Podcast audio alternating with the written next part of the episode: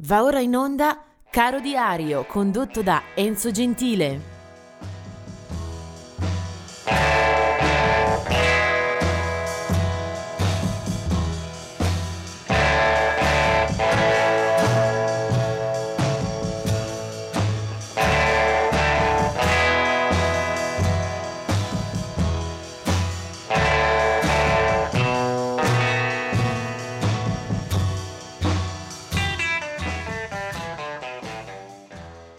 Oggi è il 4 di novembre.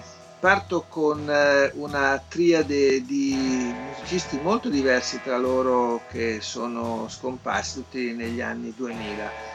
Eh, partiamo con il 2002, anno in cui eh, scompare Lonnie Donegan, un musicista molto noto, eh, addirittura mitico in ambito britannico. Lonnie Donegan, eh, inventore, eh, ambasciatore dello skiffle, una musica che nella metà degli anni 50 eh, tocca molte coscienze di tanti giovani ragazzi alle prime armi, tra l'altro anche i Beatles, eh, John Lennon, Paul McCartney, eh, si abbeverano eh, molto di questa musica, lo skiffle di Lonnie Donegan. 2019 invece è la morte di Timmy Hansen eh, dei Merciful Fate, gruppo duro, durissimo eh, di rock eh, degli ultimi anni. Del 2020 invece è la morte di Ken Hensley, eh, tastierista che troviamo fin dai primi passi degli Uriah Heep e con loro eh, sarà anche il testimone della, dell'abbrivio, praticamente della nascita musicale di quel gruppo noto tra gli appassionati di rock duro, progressive, eh, insomma eh, un'area che negli anni 70 eh, sicuramente raccoglie molti favori. Il loro primo album, Very Heavy, Very Humble, veniva aperto proprio da una traccia di cui protagonista erano le sue tastiere Gypsy. Veniamo poi invece a un po' di compleanni. Eh, del 1940 è la nascita di Delbert McClinton, eh, americano di Lubbock, eh, nato quindi in Texas, eh, dove eh, cresce gran parte della sua dimensione professionale. Eh, Delbert McClinton è cantante, chitarrista, pianista, armonicista che comincia a lavorare già nei primissimi anni 60.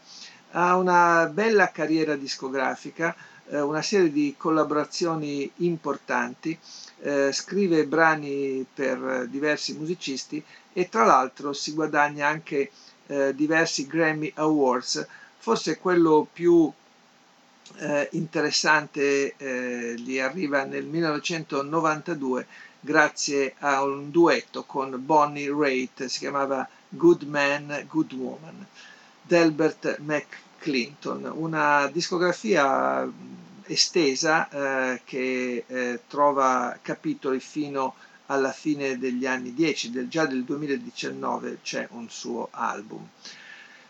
Poi eh, del 1954 invece è la nascita di Chris Difford degli Squeeze. Questo è un gruppo eh, che forse in Italia non abbiamo eh, tanto eh, premiato, ma eh, in Inghilterra eh, è sicuramente sugli altari per un grande pubblico. Chris Difford è il cantante e chitarrista che eh, in quel di Londra eh, partecipa e anzi eh, avvia la nascita del gruppo. Il loro primo disco eh, è del 1978, almeno per quanto riguarda gli album. Eh, nella formazione eh, ricorrono diversi musicisti comunque con una storia eh, importante alle spalle anche come solisti, uno è Jules Holland, eh, tastierista.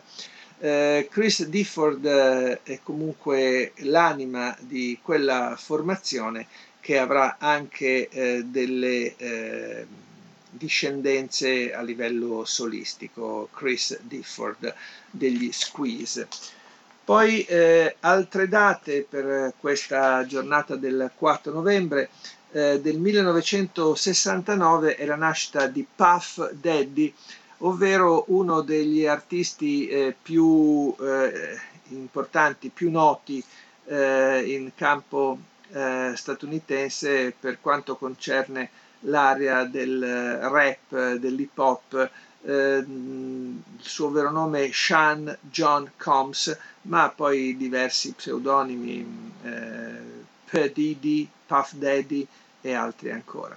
Eh, imprenditore discografico, cantante e anche attore, eh, Puff Daddy eh, è nato a Harlem, eh, New York.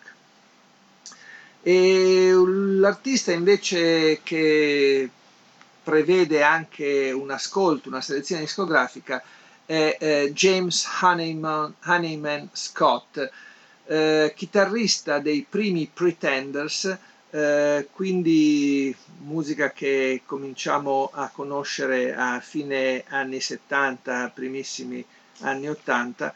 Eh, John Honeyman Scott eh, era nato nel 1956, eh, morirà eh, molto giovane dopo le prime pubblicazioni dei Pretenders, formazione che eh, si conosce soprattutto per la leadership, per la voce, per il volto di Chrissy Hind.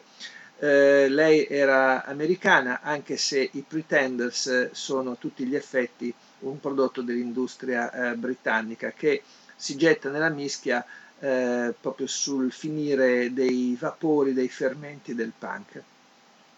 Eh, Chrissy Hind eh, è eh, l'anima del gruppo, ma eh, in quel primo album che esce appunto nel 1980 eh, c'è la mano importante di James Honeymoon Scott che morirà poi per una overdose eh, nel, eh, nell'85. Eh, James Honeymoon Scott firma anche eh, quello che è forse il successo maggiore tratto da quel primo disco dei Pretenders, si chiama Brass in the Pocket e loro sono i Pretenders.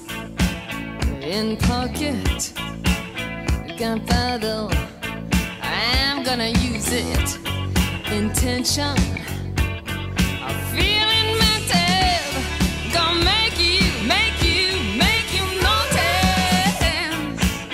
emotion, restored emotion. I've been diving, detour leaning, no reason.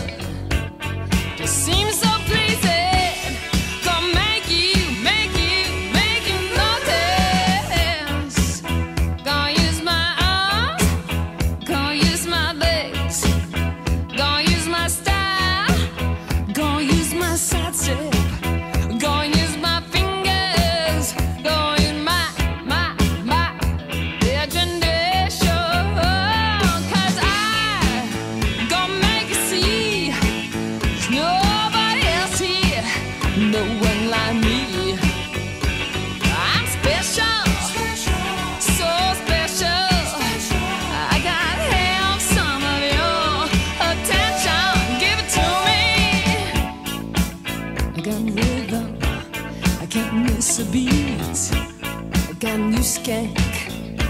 Sorry, got something winking. At